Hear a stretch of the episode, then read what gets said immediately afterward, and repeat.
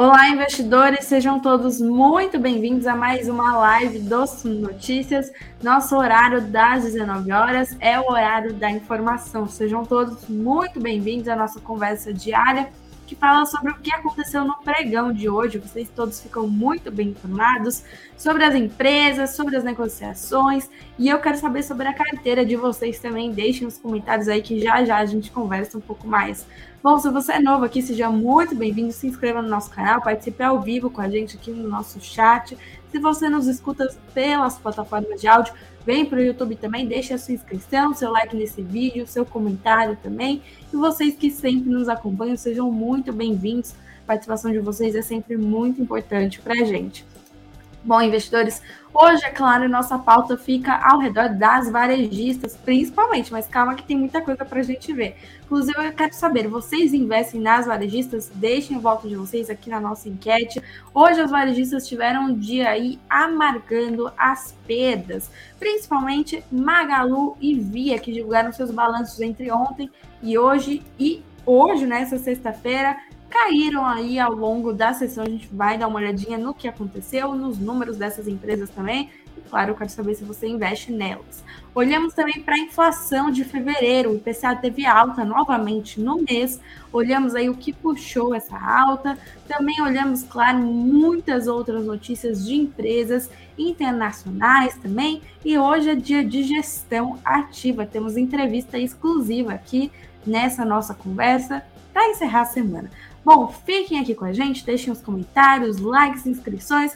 Nossa vinheta vai rodar e a nossa conversa começa em 15 segundos.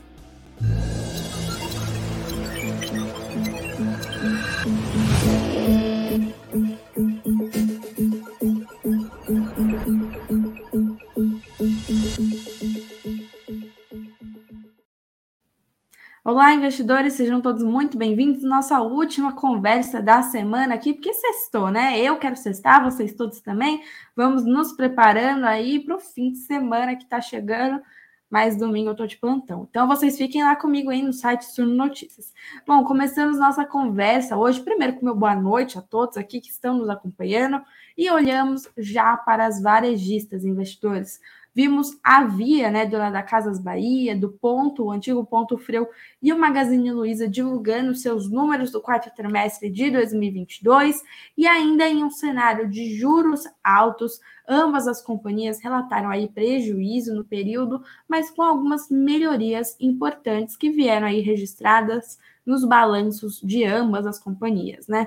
Bom, o Magazine Luiza, segundo especialistas do mercado financeiro, aparece mais bem posicionado entre as duas varejistas, segundo especialistas, aí, mas o fluxo de notícias do dia hoje atrapalhou um pouco o destaque que poderia ter vindo com o balanço da companhia, que foi divulgado aí lá pela madrugada, deu uma atrasadinha hoje, né? Bom, no geral, os analistas prevêem um cenário um pouco mais tranquilo para as varejistas, que devem se beneficiar de uma concorrência menor com a crise da Americanas, né, que está dando mais espaço para elas realizarem suas vendas, terem acesso a fornecedores mais consumidores aí, né? Bom, é, uma mensagem implícita, inclusive, no balanço do Magazine Luiza, no discurso né, das duas companhias, indica o quanto o mercado competitivo está mais suave e como a crise da Americanas contribuiu para isso, né? O Frederico Trajano, do Magazine Luiza, disse que janeiro foi o melhor do que o esperado e em razão de um cenário competitivo mais racional, ou seja, dizendo aí que foi um pouquinho mais fácil do que está é, tá acostumado a ver. Eu vou colocar aqui na tela a matéria já, Suno Notícias, falando sobre o balanço do Magazine Luiza, que reverteu o lucro em prejuízo de 36 milhões de reais no quarto trimestre de 2022. Bom, o prejuízo líquido foi de 35,9 milhões de reais no quarto trimestre, divulgado é, por volta de uma hora da manhã. O balanço entre quinta e sexta-feira, né? Ontem e hoje o resultado do Magazine Luiza mostrou uma última linha melhor do que a média dos analistas esperava, dadas projeções de 76 milhões de reais de prejuízo do consenso Bloomberg. Prejuízo, lembrando, vem 35,9 milhões de reais, praticamente aí é, metade, né? Até é, um pouquinho mais. Bom, o lucro antes de juros em pós-depreciação, amortização, EBITDA da companhia foi de 642 milhões de reais no trimestre, em relação ao EBITDA negativo na mesma etapa do ano anterior, de 2021, em 7,9 milhões. O EBITDA ajustado teve uma alta de 160, 176%, aliás, perdão. Já a margem EBITDA foi de 5,8% no quarto trimestre de 2022, uma alta de 5,9 pontos percentuais em relação ao quarto trimestre de 2021. Margem EBITDA ajustada de 6%. Receita líquida do Magazine Luiza no quarto trimestre subiu 18,8% para 11,1 bilhões de reais. No acumulado do trimestre, as vendas do Magalu chegaram a 18 bilhões de reais, uma alta de 16% em relação ao mesmo período do ano anterior. Foram 13 bilhões de reais no e-commerce, uma alta de 16% na base anual, e no ano de 2022 foram 43 bilhões de reais em vendas, 9% de alta em relação ao, ao acumulado de 2021. Vendas do marketplace somaram 5 bilhões de reais no quarto trimestre, uma alta aí de 12%.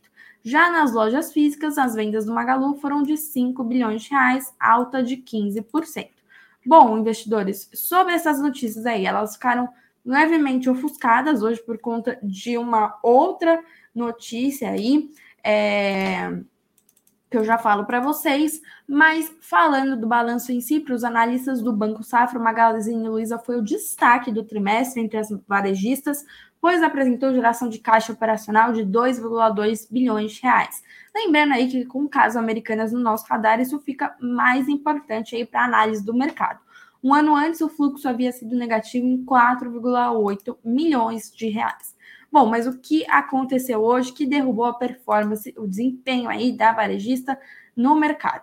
O Magazine Luiza foi denunciado por irregularidade com fornecedores e distribuidores. Esse fato relevante foi divulgado aí em conjunto com o balanço do quarto trimestre de 2022. O Magazine Luiza disse que foi denunciado anonimamente por supostas práticas comerciais Opa, gente, cliquei aqui. Bom, se você acessar o suno.com.br barra notícias, você tem acesso ao documento aqui, ó, completinho.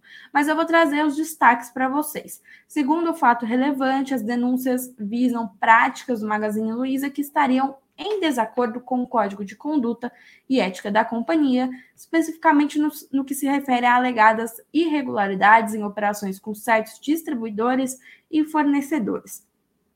A denúncia envolve práticas de operações de bonificação referentes às compras de fornecedores e distribuidoras. Além disso, cita três distribuidores em específico. Bom, ao longo de 2022, esses três citados na denúncia representaram cerca de 3,5% do valor total de compras de mercadorias da empresa.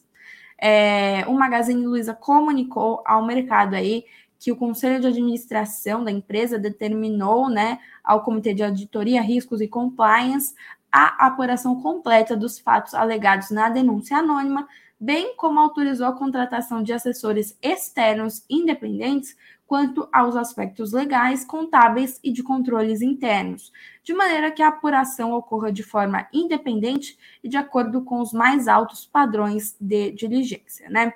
Bom, é, Além desse fato relevante do balanço, o próprio CEO do Magazine Luiza abriu o jogo e disse: essa denúncia não deveria tirar o brilho dos números do quarto trimestre. Se sentiu aí injustiçado com os números melhores, aí, enfim, mostrando um respiro no varejo, que ficaram ofuscados por conta dessa denúncia na sexta-feira, né? Bom, o Frederico Trajano, CEO do Magazine Luiza, diz que é, essa acusação não deveria tirar o brilho dos números da companhia. É, disse aí também isso enquanto as ações caíam também. Hoje a gente viu as ações caírem ao longo do dia. Ele disse: uma denúncia anônima, ainda não investigada, não deveria tirar o brilho do resultado da companhia do último trimestre do ano passado. Bom, segundo a Trajano, a companhia está mostrando uma evolução muito significativa ao longo do ano e diz que a empresa se disponibilizou a fazer uma série de ações para aumentar a rentabilidade em um contexto econômico difícil, de juros altos e de pouco de ressaca do e-commerce brasileiro pós-pandemia. Ele disse: o quarto trimestre tem indicadores claros, concretos de que uma empresa fez um trabalho fantástico nesse período e ainda com perspectivas positivas olhando para a frente, né? Bom, é, o que, que eu ia olhar aqui também? Ah, lembrei. Bom, na visão dos analistas da Genial Investimentos, né, os números do Magazine Luiza foram positivos. Eles disseram que o Magalu reportou uma importante recuperação sequencial neste trimestre, afastando risco de liquidez que se alastrou no varejo ao longo dos últimos meses. Desde janeiro, aí a gente vê uma certa crise, né, envolvendo o varejo, principalmente após a crise da Americanas que, além do cenário macroeconômico difícil, né, de juros altos, inflação, tudo mais, teve aí o seu as inconsistências contábeis, né, de mais de 20 bilhões de reais nos seus balanços, que se tornaram dívidas de mais de 40 bilhões de reais, acarretaram aí a recuperação judicial da companhia, e agora o cenário para o Magazine Luiza e para a Via deve ficar um pouco mais sereno aí, sem essa grande competição de um terceiro player no setor, né? Magalu e a Via ficam aí como destaque para setor de varejo, falando aí dessas questões de varejista, sem falar de moda, etc., tudo isso mais. E a gente olha aqui hoje para as ações do Magalu. Elas caíram, caíram, caíram, caíram, caíram, até que terminaram o dia em levíssima alta, 0,29% aos R$ 3,40. Mas não se engane, lá por volta do meio-dia estava caindo praticamente 7% aí no pregão de hoje, foi de fato uma reviravolta. A gente vê aqui no gráfico, né? Bom, no mês as ações acumulam uma desvalorização de 17,68%. Dá para ver a gente aqui essa questão, né, caindo, caindo, caindo, caindo, até que ficou aí numa certa estabilidade de ontem para hoje. Aí a gente olha agora investidores para a Via, antiga Via Varejo. Já quero saber quem investe. O Felipe comentando aqui, eu cometo muitos erros, mas não a ponto de investir em varejistas. Tem enquete aqui para você, mas deixe seu comentário também. Bom, a Via, segundo o Safra, também apresentou uma boa melhora em seu balanço, que teve o suporte do novo acordo com o Bradesco sobre cartões de crédito co-branded e pelo maior fluxo de caixa operacional. Mas o que eles avaliaram também? No entanto, a margem EBITDA da Via continua pressionada, com queda de 0,7 ponto percentual. Assim, disseram, reiteramos nossa preferência pelo Magalu, nossa principal escolha no segmento de e-commerce, que continua apresentando melhorias de margens e geração de caixa. Vamos dar uma olhada nesses números juntos aqui? Bom, é, a Via, dona da Casas Bahia do Ponto, reportou um prejuízo de 163 milhões de reais no quarto trimestre de 2022, após ter alcançado um lucro de 29 milhões no mesmo período do ano anterior. No acumulado dos 12 meses também houve um prejuízo, saindo do lucro de 538 milhões em 2021 para o negativo prejuízo aí de 98 milhões em 2022. O EBITDA ajustado da Via no quarto trimestre foi de 629 milhões, queda de 1,9% em relação ao mesmo período do ano passado, e no acumulado de 2022 teve um avanço de 74,1%. Receita líquida da Via alcançou um montante de 8,8 bilhões de reais, um avanço de 8,8% na comparação com o mesmo período de 2021, e no acumulado do ano houve uma estabilidade, né, com 30,898 bilhões em 2022 e 30,899 perdão, bilhões em 2021. A receita bruta consolidada, considerando lojas físicas e online da Via no quarto trimestre, contabilizou 10,4 bilhões de reais, um ganho de 9% no comparativo com o mesmo período do ano passado. Segundo a empresa, o resultado foi impulsionado pelas receitas das lojas físicas, que tiveram uma alta de 18,2%. Bom, havia disse, as despesas com com vendas gerais e administrativas no quarto trimestre apresentaram um aumento de 23,4% anual, aumento de 2,9 pontos percentuais para 24,9% da ROL, Return on Learning. O resultado é explicado pela desalavancagem operacional, apesar do crescimento de 9% da receita bruta. O nível das despesas do quarto trimestre de 2021 foi menor em função de recuperações de créditos fiscais relacionados a despesas que se concentraram no período, né? Bom, sobre o impacto dos juros e as despesas trabalhistas, né? É, o CEO da Via, Roberto Fuscherberger, não sei ler, desculpa. É, esses nomes são difíceis, eu sei, o meu também é, mas, enfim, não me arrisco muito. Bom, o CEO da Via destacou o impacto dos juros no custo financeiro da empresa, dizendo: prefiro olhar para a oportunidade que essa empresa terá quando os juros caírem. No ano, tivemos um bilhão de reais de impacto nas despesas financeiras. Se os juros caírem, é lucro na veia, disse ao broadcast do Grupo Estado. A empresa também destacou em seu release de resultados a geração de caixa operacional de 3,4 bilhões de reais no quarto trimestre e o fato de ter desembolsado apenas 1,2 bilhão de reais ao longo do ano com despesas trabalhistas companhia havia dito ao mercado que poderia ter de desembolsar de 1 bilhão e meio a 2 bilhões de reais, mas viu sair de seu caixa um total 20% menor do que o valor mais baixo que havia sinalizado. Assim, o impacto de 900 milhões a 1 bilhão de reais no resultado que havia, havia previsto no ano foi, na verdade, de 700 milhões. O mercado vê com bons olhos isso, né? Ainda mais porque a gente está lidando com uma situação de juros altíssimos aí, que devem prevalecer altos por ainda mais um tempinho, né? Bom, o que estão dizendo aí sobre o balanço da Via? A gente olhou a análise do Banco Safra, agora para o CIT, embora os resultados do quarto trimestre tenham ficado em linha com as estimativas, a robusta posição de caixa da companhia é uma boa notícia. Também olhamos para esse cenário competitivo, né, que é, as casas têm avaliado e as próprias varejistas têm destacado a Via, segundo o sítio aí, pode se beneficiar do cenário competitivo mais suave.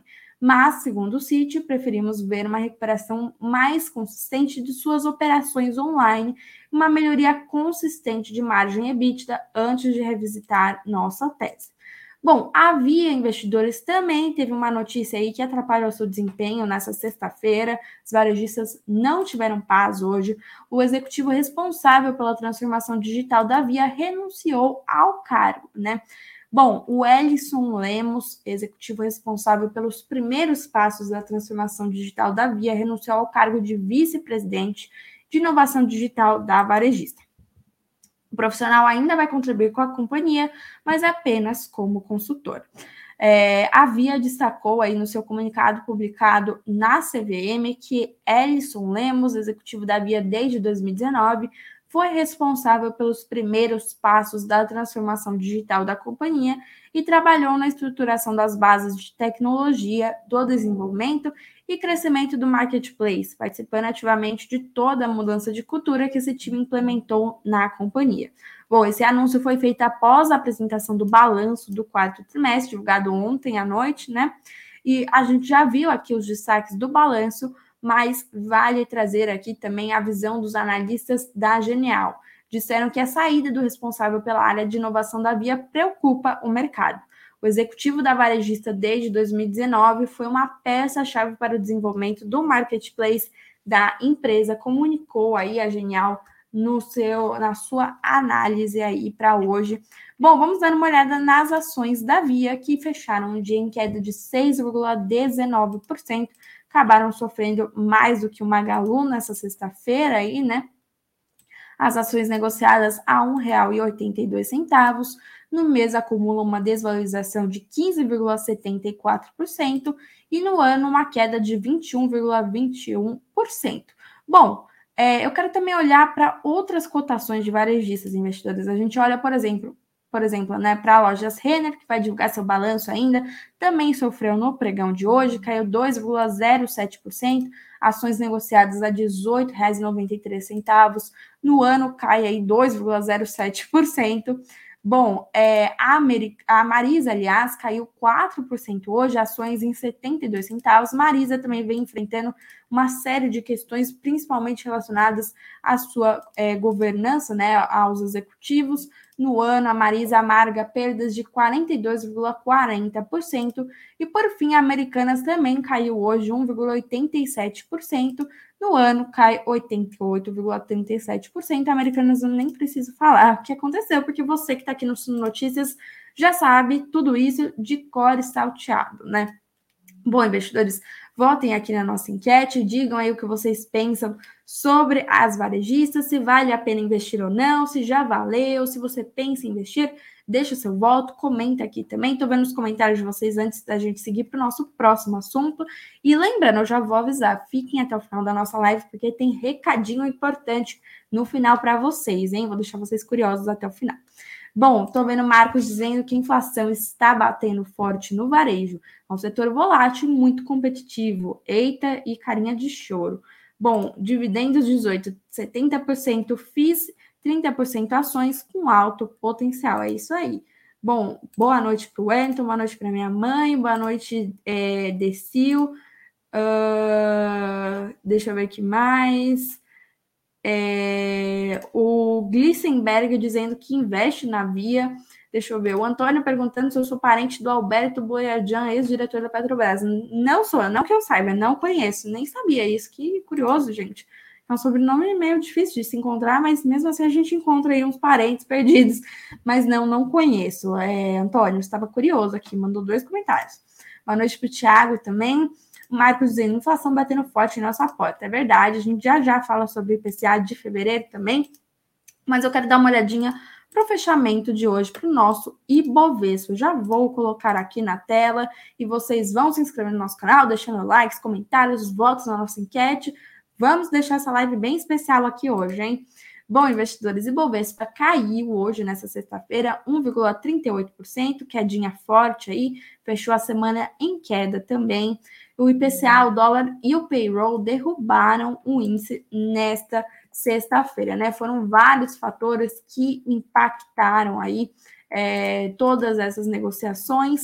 E a gente dá uma olhada também aqui, vou colocar antes nosso mapa dos ativos para a gente ver como ficou. Ó. Foi bem misto aí, mas claro que teve mais vermelhinho, especialmente nas empresas com participação mais notável né, na, na carteira teórica. A Vale se salvou, mas levemente 0,11% de alta nessa sexta-feira. Vale que tem uma super participação na nossa carteira teórica do Ibovespa.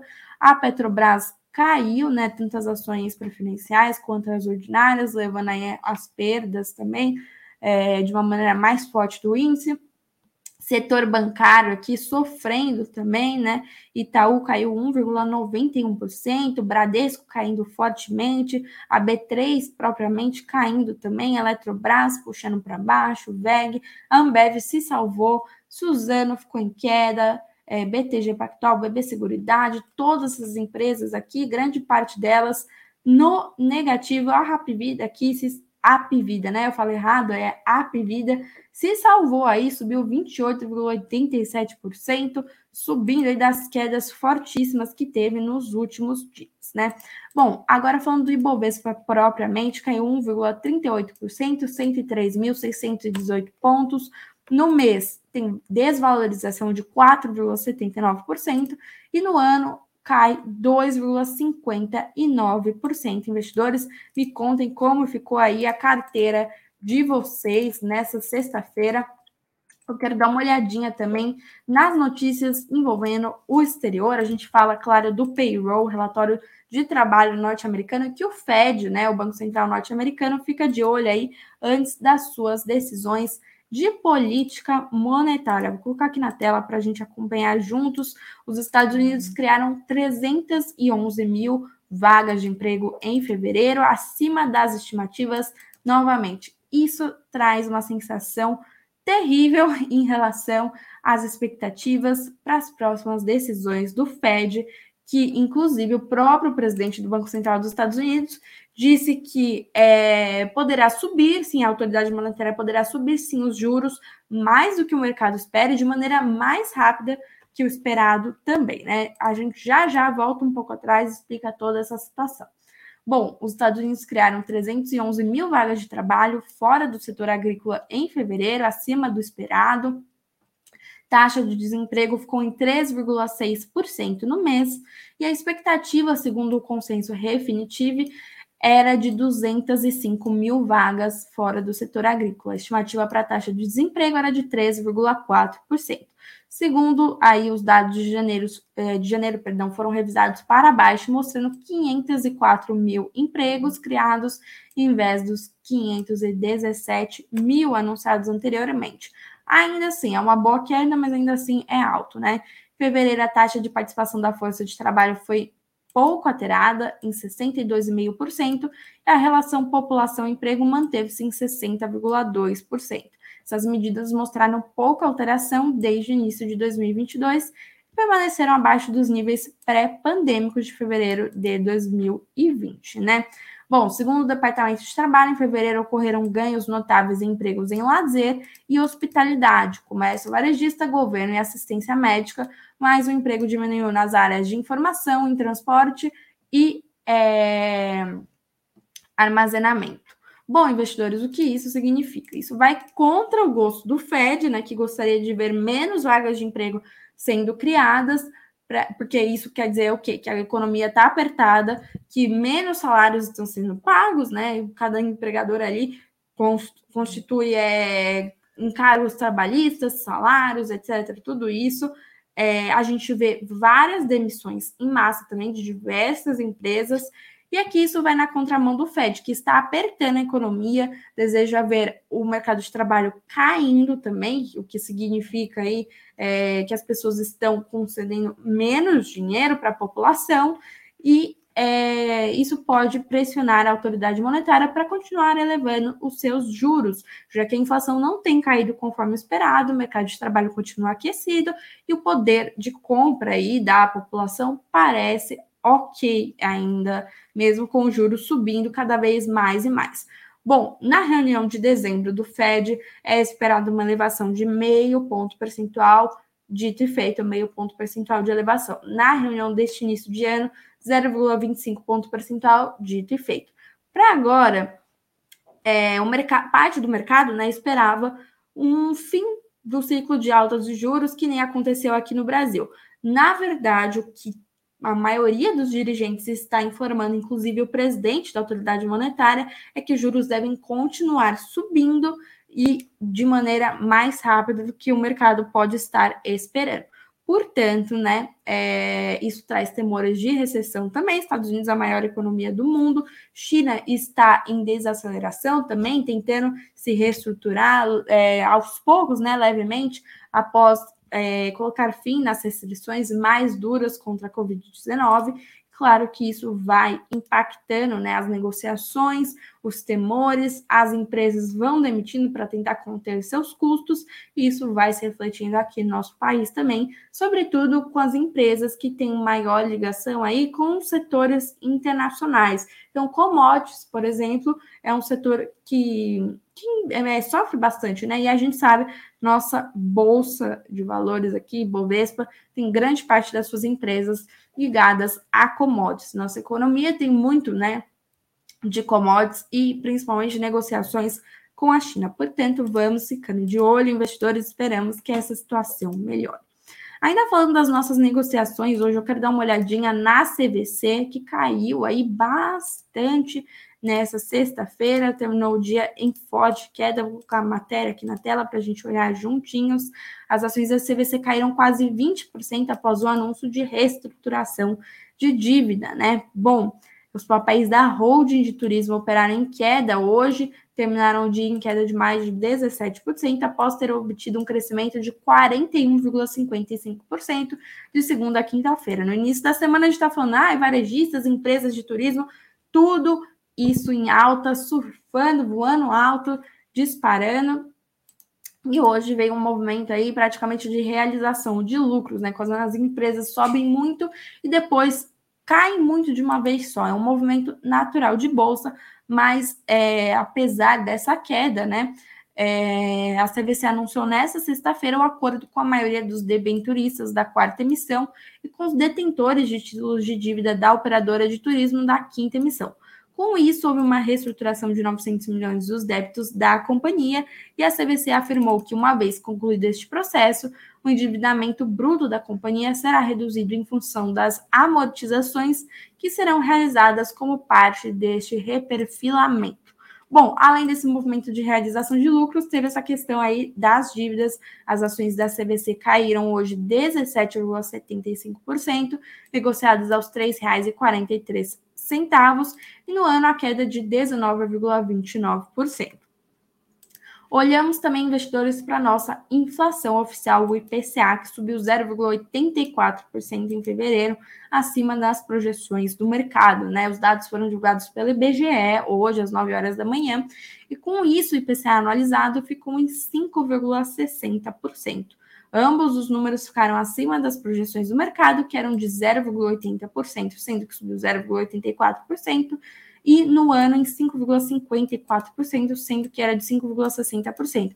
Esse no ano significa os últimos 12 meses, não o ano de 2022. Isso a gente já deu uma olhadinha mais para trás. Bom, no mês de fevereiro, o impacto no índice de inflação foi puxado principalmente pelo segmento de educação, volta às aulas, né? Isso que fica no radar da maioria dos pais aí, dos universitários, etc., é, no mês de fevereiro. Contudo, isso ocorre de forma pontual, explicou o gerente da pesquisa do IBGE, Pedro Kislanov. Ele disse: fevereiro é sempre muito marcado pela educação, pois os reajustes efetuados pelos estabelecimentos de ensino na virada do ano são contabilizados neste mês. Normalmente, a auto de educação fica indexada ao próprio IPCA, ou seja, o reajuste das mensalidades é baseado na inflação do ano anterior a educação teve uma alta de 6,28% no acumulado de fevereiro, à frente de saúde cuidados pessoais e comunicação. De todos os nove, os nove grupos, somente o de vestuário teve retração, caindo 0,24% no mês. Para mim também ainda não mudou nada. Todo mês eu vejo isso, mas continua caro para mim. Bom, o economista-chefe da Mirae Asset, o Júlio Red dos Neto, destaca que o indicador é relevante para o mercado na medida em que deve dar uma noção mais clara da atuação da autoridade monetária. Vamos acompanhando nossa inflação aí que consegue subindo e vai pressionando os juros também aqui no nosso país, que estão em 13,75% ao ano, né? Bom, investidores, hoje também olhamos para a China, que diz que só vai voltar a importar carne do Brasil em ocasião oportuna, oportuna, aliás, né? Lembram do caso da vaca louca no Pará? Pois é. A gente já sabia que isso ia mexer com o mercado e, de fato, mexeu com a nossa economia. E né, as autoridades sanitárias da China sinalizaram ao governo do Brasil que retomarão importações de carne bovina em um momento oportuno.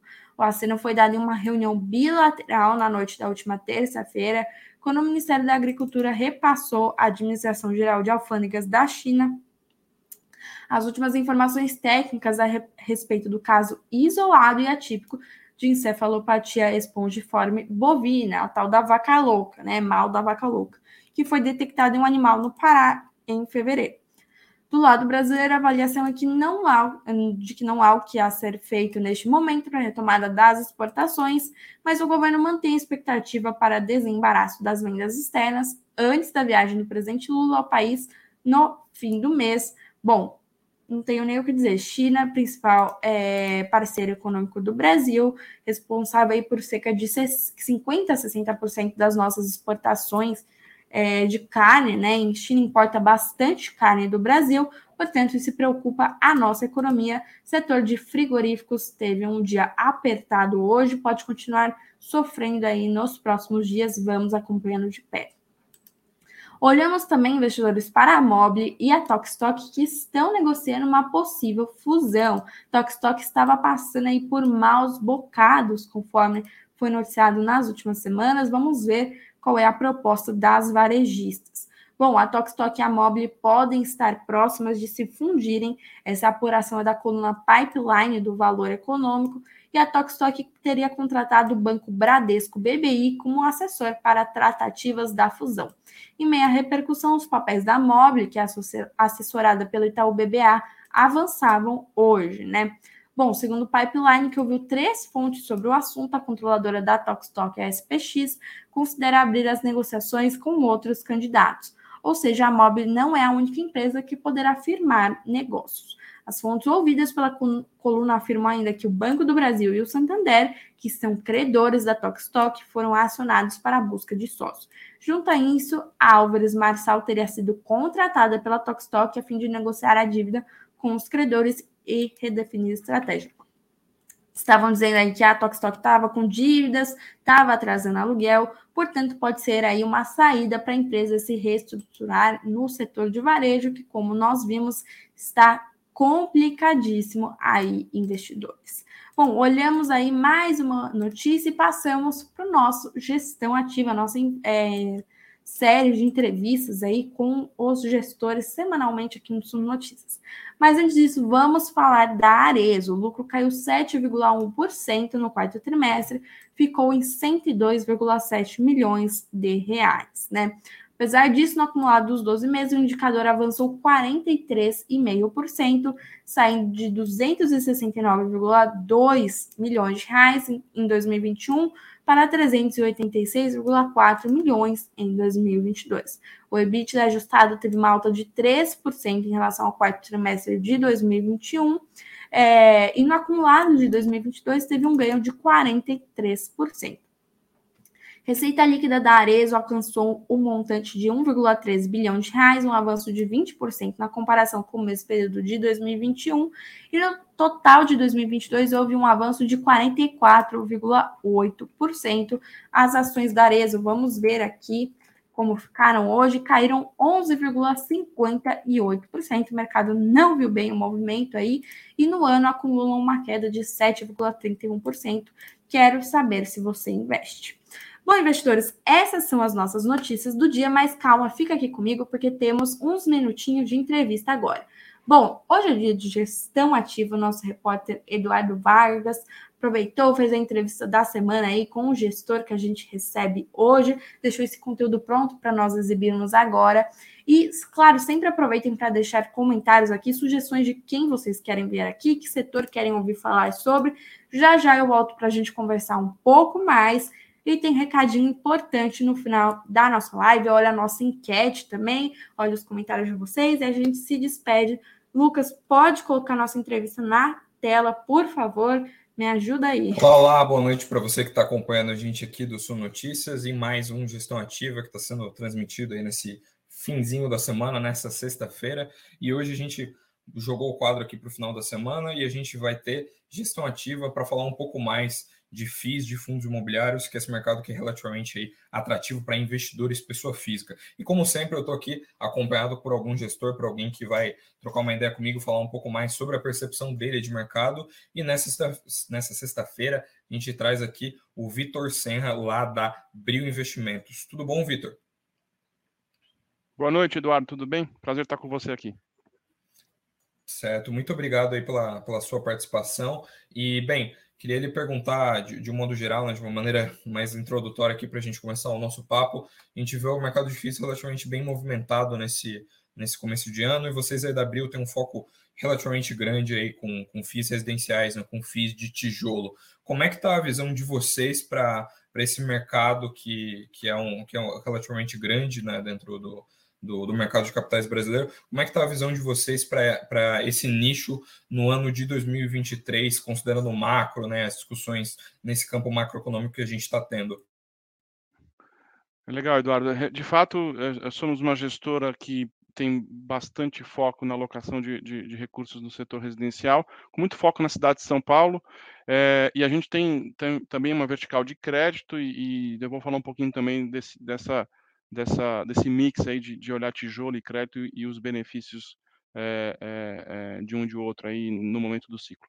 É, mas acho que assim, o, o, a gente vem sentido há, há algum tempo, tá, acho que há pelo menos dois trimestres, um mercado, falando um pouquinho da ponta final ali do consumidor final, bastante lento, né? Então as vendas ali para para no mercado que a gente chama de mercado primário de imóveis na cidade de São Paulo, né? Então os, os lançamentos, as vendas é, bem mais lentas, né? Então, é, o que faz com que o ritmo de atividade vá diminuindo, porque você vê menos demanda, a oferta naturalmente vai se ajustando a isso. É, então, assim, a gente a gente está e não tem como fugir, como você na sua pergunta foi super bacana, porque não tem como fugir do macro, né? Então, nós estamos vivendo o início de um governo que ainda está se, se, se, colocando aí do ponto de vista de gestão fiscal e, e, e econômica, é, mas a gente sabe que o governo tem uma questão de, de, de endividamento e de balanço que precisa ser endereçada, ainda não foi.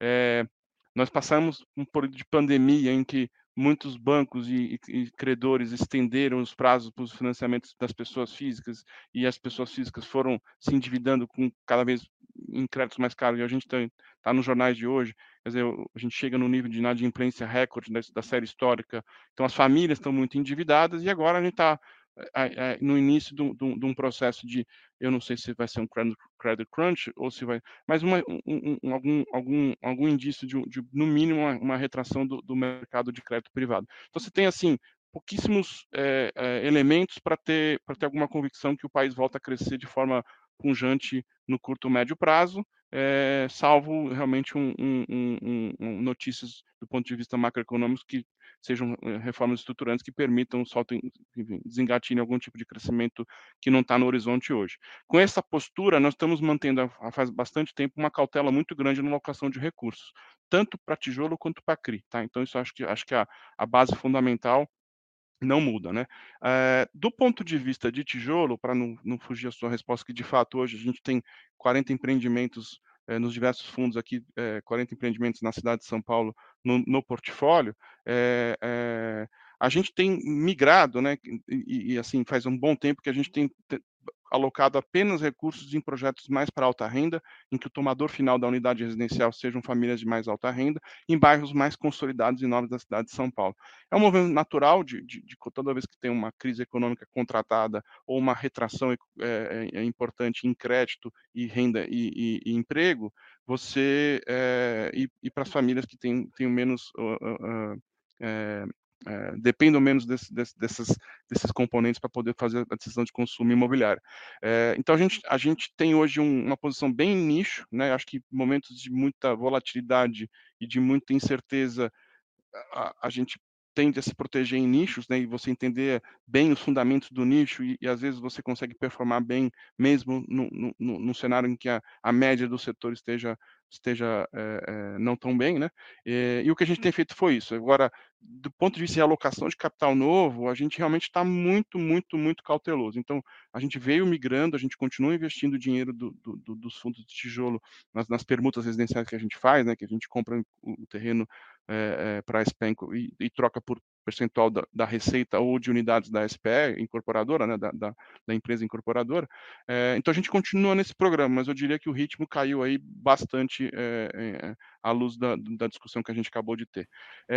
não obstante isso, a gente também, e acho que tem uma questão de curva de, de, de juros muito, muito estressada, abriu demais, assim, você está vendo uma curva longa muito estressada, a NTNB inteira, a, IPCA mais 6 ali, prazo longuíssimo, a pré por volta de 13, 13,5. Sim, então você, você tem, você tem você, o mercado está ainda muito, muito nervoso e é muito difícil fazer a alocação em tijolo com, com, com, com tamanha volatilidade de, de, de, curva de juros e, e, e, e, os elementos que a gente discutiu.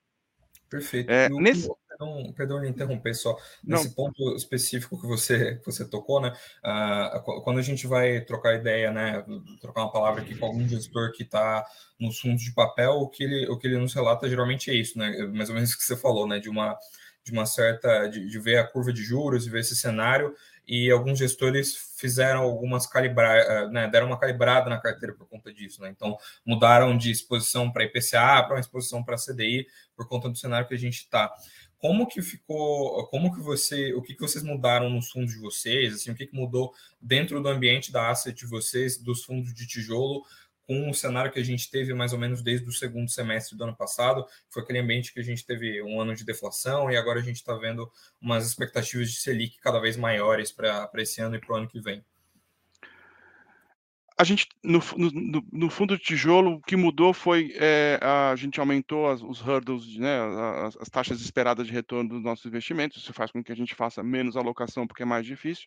Então, a gente restringiu qualidade dos projetos em termos de localização, qualidade dos parceiros e, e, e, de novo, olhando muito a margem do projeto. Então, a gente foi buscar projetos mais rentáveis em que a gente tivesse, olhando a curva de juros atual, um, um, uma margem de segurança grande, mesmo com a curva de juros mais estressada. Isso, obviamente, você né, aumenta a barra e, e menos, menos projetos passam por, por, essa barra. Se você, nas premissas, você alonga muito vendas, porque você está no mercado que está com a absorção muito lenta, e você não, não, não põe nos seus modelos nenhum tipo de apreciação real de, de preço de imóveis. Se você olhar séries históricas longas, o imóvel ele sempre tende a, a buscar inflação, ele, ele tem é, oscilações em torno da inflação, mas ele tende para a inflação. Então, a gente não tem apreciação, apreciação nenhuma real de preços nos nossos modelos. A gente estressa muito a questão do incorporador ter margem, hoje em dia terreno, mas os, todos os, os, direitos construtivos que ele tem que pagar na prefeitura e mais a, a obra, ele está eh, bem difícil do incorporador fazer margem. Então, assim, no final do dia, você está falando do mercado que vai investir menos, vai ter menos oferta porque a demanda é, diminuiu e esse, essas duas coisas têm que se encontrar. É, a boa notícia é que não há nenhuma pressão de queda de preços de, de imóveis na ponta final, né? Você tem aí custo de reposição para cima, né? Então, para desenvolver o próximo empreendimento vizinho ao seu, é para cima, não é para baixo, então você não tem essa ameaça de, de um novo entrante jogando o preço para baixo, mas você tem muita dificuldade de affordability, assim, até, quantas, até quanto por, por, por unidade as famílias que estão muito endividadas conseguem pagar. Então, é um, é um, é um, é um, um ajuste bastante fino e, e aí você, em vez de fazer, ao, ao invés de fazer 10 projetos por ano, você vai fazer 3, 2 aquisições. Eu quero também aproveitar sua pergunta, que foi muito boa, Eduardo, e dizer o que a gente está fazendo no portfólio adquirido, né? Então, no portfólio adquirido, é, é, em tijolo, a gente não toma alavancagem, né? Então, essa, a nossa posição é desalavancada, o que elimina muita muita volatilidade, né? É, a gente não é sócio da SPX, se alavanca muito, tá? Então tem, tem, tem métricas e, e, e razões de né, é, garantias e, e, formas de proteger o nosso capital na, na forma que a gente investe dinheiro em tijolo aqui no, na Abril.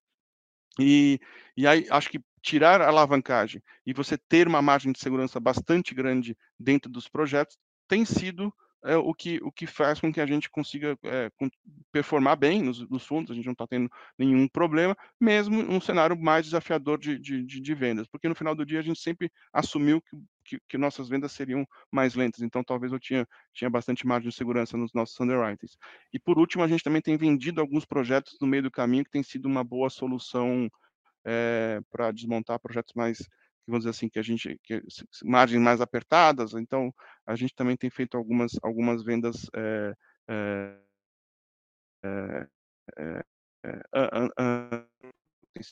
que ele pagar para a gente, recupera a margem, e para a gente, a gente monetiza um ativo com uma tira interessante, mitigando o risco do fundo. Então, a gente tem feito um pouco dessas duas coisas aí que eu comentei. Enfim, agradeço aí pela, pela sua participação, pelo esse tempinho aí de comentar a sua visão de mercado e um pouco de como é que funciona a sua asset aí, para a gente que está aqui no Sul Notícias. Então, agradecendo o espaço aí e também a todo mundo que está acompanhando a gente aí nessa live aí que está rolando à noite. Então, palavra aí volta para a Bia para ela finalizar a live com vocês e um muito obrigado a todo mundo. Lembrando que, se vocês quiserem dar uma olhada em como é está o mercado de FIIs, dar acompanhada em como estão as notícias, os dividendos que são pagos, só vocês digitarem Suno Notícias para vocês verem as notícias diárias e também vocês digitarem Suno Analítica FIIs para vocês terem as informações mais detalhadas sobre como estão as performances e como é estão alguns outros detalhes mais técnicos. Muito obrigado e boa noite, viu, pessoal? Boa noite.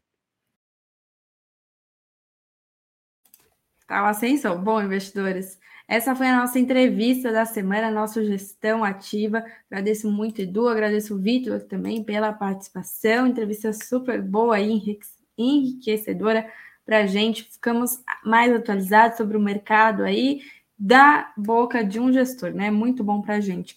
Bom, comentem aí quem mais vocês querem ver aqui. Nós vamos trazendo semanalmente. Nosso quadro procura aí gestoras diferentes, com diferentes produtos, diferentes abordagens, para trazer um pouquinho de tudo aí para os nossos investidores que estão começando, que já investem, que querem aprender mais aí sobre os produtos, sobre o mercado em si. Então, deixa seu comentário aí e eu passo tudo para o Edu. Pode deixar. Semana que vem ele está de volta com mais gestão ativa. Bom, investidores. Vou dar meu recadinho aqui, a gente dá uma olhada nessa enquete e vamos nos despedindo. Bom, hoje de fato eu me despeço de vocês. De fato mesmo, segunda-feira, nosso querido Greg Prudenciano está de volta aqui, firme e forte. Voltará a comandar as nossas lives das 19 horas. Eu vou encontrando vocês aqui pelo canal do Notícias, nos, nos nossos é, conteúdos especiais, lives especiais. Então fiquem sempre por aqui com a gente. Segunda-feira a Greg está de volta, tem gente que comemora e tem gente que, que vai ficar triste de me ver, tem gente que vai ficar feliz de me ver aqui, mas vocês vão ter que me aguentar mais um pouquinho. Bom, recado está dado, vamos encerrar a nossa enquete. Vamos ver aqui. Perguntei se vocês investem em varejistas, qual é a percepção da nossa audiência. Encerrando aqui nossa enquete, tivemos 161 votos. Muito obrigada pela participação de todos. 35% da nossa audiência não investe e nem pretende. 29% já investiu no setor de varejo, mas hoje não mais. 27% diz que sim, que gosta das empresas, e 8% pensa em investir. Bom, investidores, obrigada pela participação de todos. Continuem lá com a gente no suno.com.br barra notícias, site atualizadinho aí para todos nossos investidores.